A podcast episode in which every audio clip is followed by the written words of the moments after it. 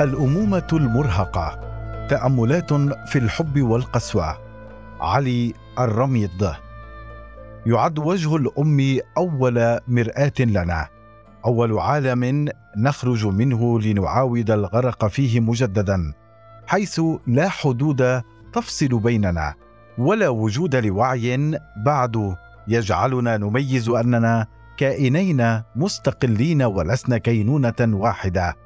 من الصعب في مراحلنا الطفولية الأولى وربما اللاحقة وما بعدها. استبعاد المقدس عن أمهاتنا. هن المكان حيث نقيم حيث ندفن حقيقة صراعاتنا. هن الكائنات المثاليات عندما نغمض أعيننا عن آثام العالم. هن ذلك المكان في القلب حيث الأبواب موصدة بعدهن. إلا أنهن في الوقت ذاته كبش فداء المرخص. الأهداف الواضحة لكوارث العالم. لكل ما هو خطأ كبش الفداء لإخفاقاتنا ايا كانت.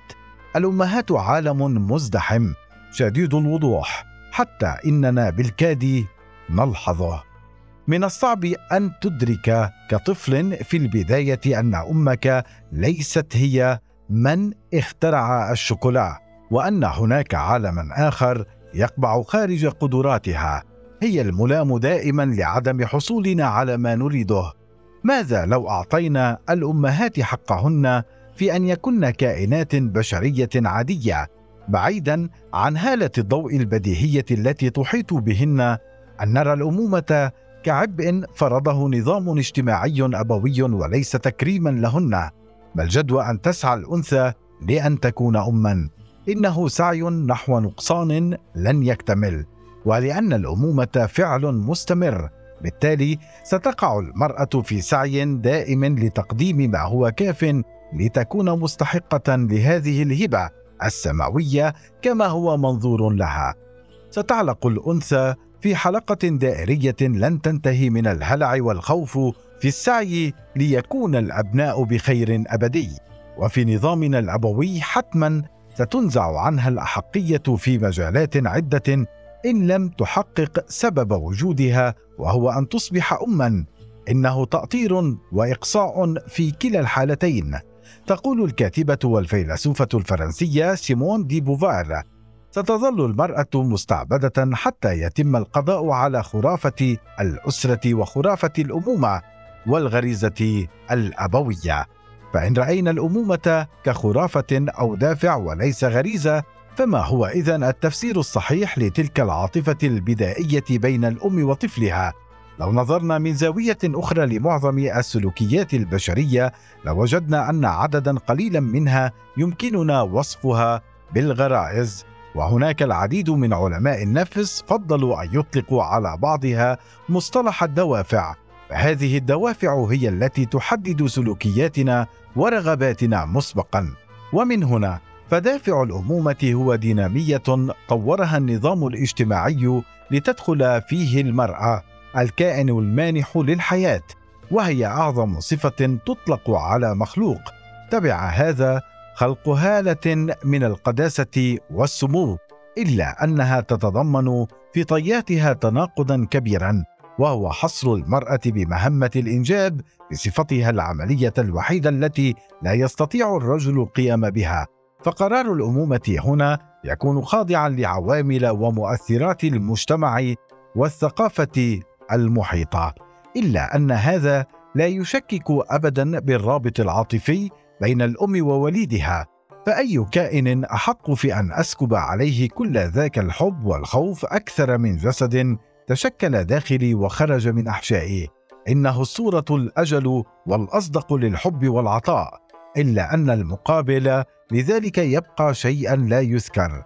سيبقى متضمنا جانبا خامدا من القسوة الفجة ليس الأم بريئة منها فهي بفعل النظام الاجتماعي ستبقى تحمل قدرا من المازوشية لممارستها على ذاتها فيما يتعلق برحلة حياة أبنائها. صغارا كانوا ام بالغين أمام العطاء غير المحدود وغير المكتمل في نظرها.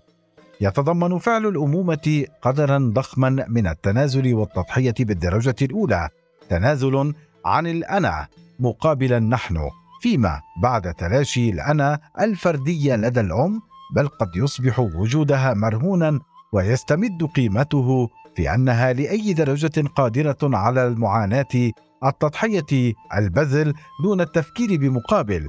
هذه الصفة التي يعمقها المجتمع بصورة خاصة على اختلاف المحيط. تجعل المرأة من الصعب رؤية نفسها خارج هذه المهمة.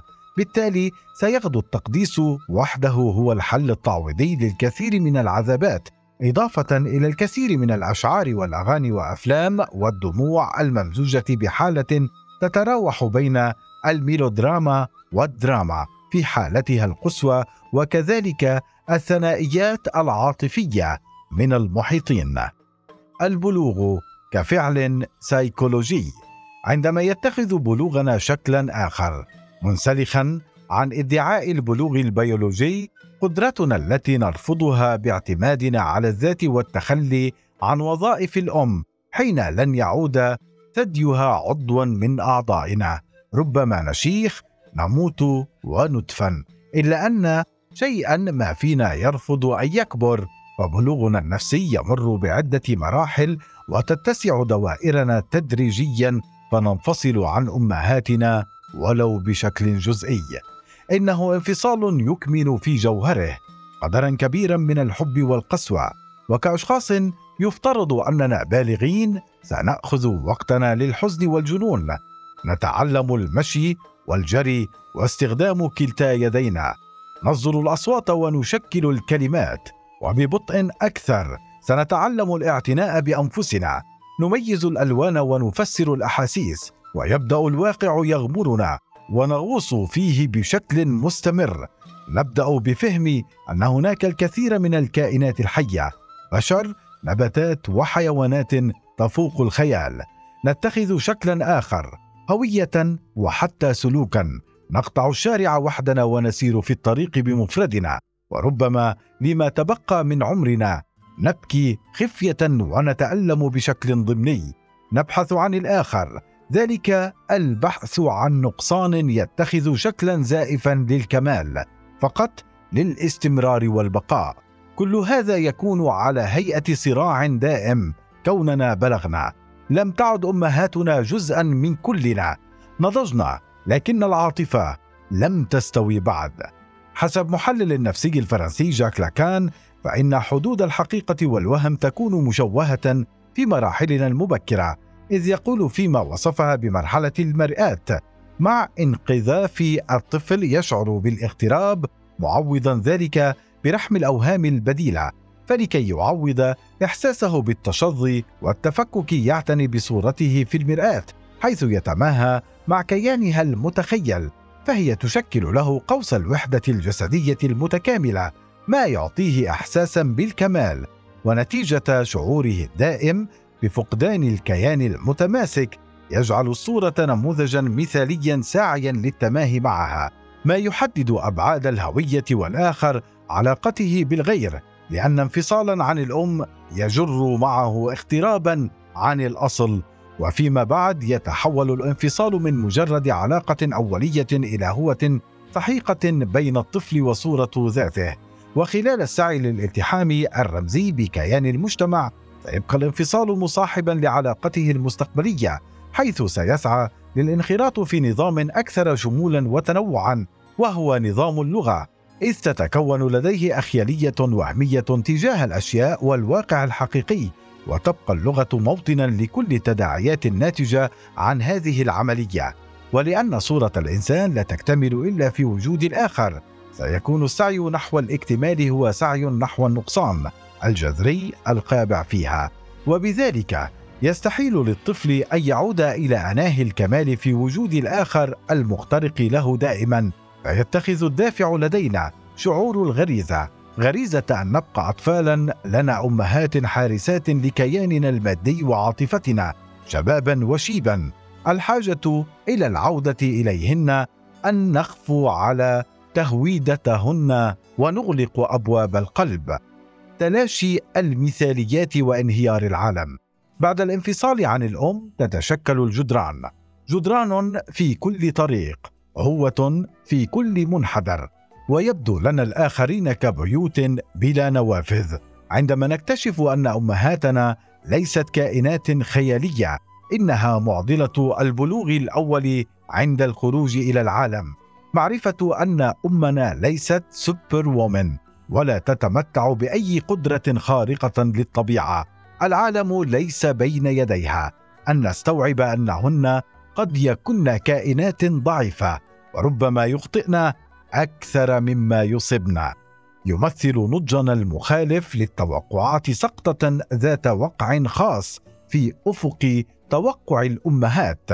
يحمل معه اضطرابا وهلعا قد يتجسد في شكل ذعر دائم لدى الأمهات كون طريقنا بدت مختلفة عما في أذهانهن أو ما يصيبون إليه. وبفعل مستحاثات الأمومة تتضاعف عقدة من الذنب في لا وعيهن بشكل مزمن.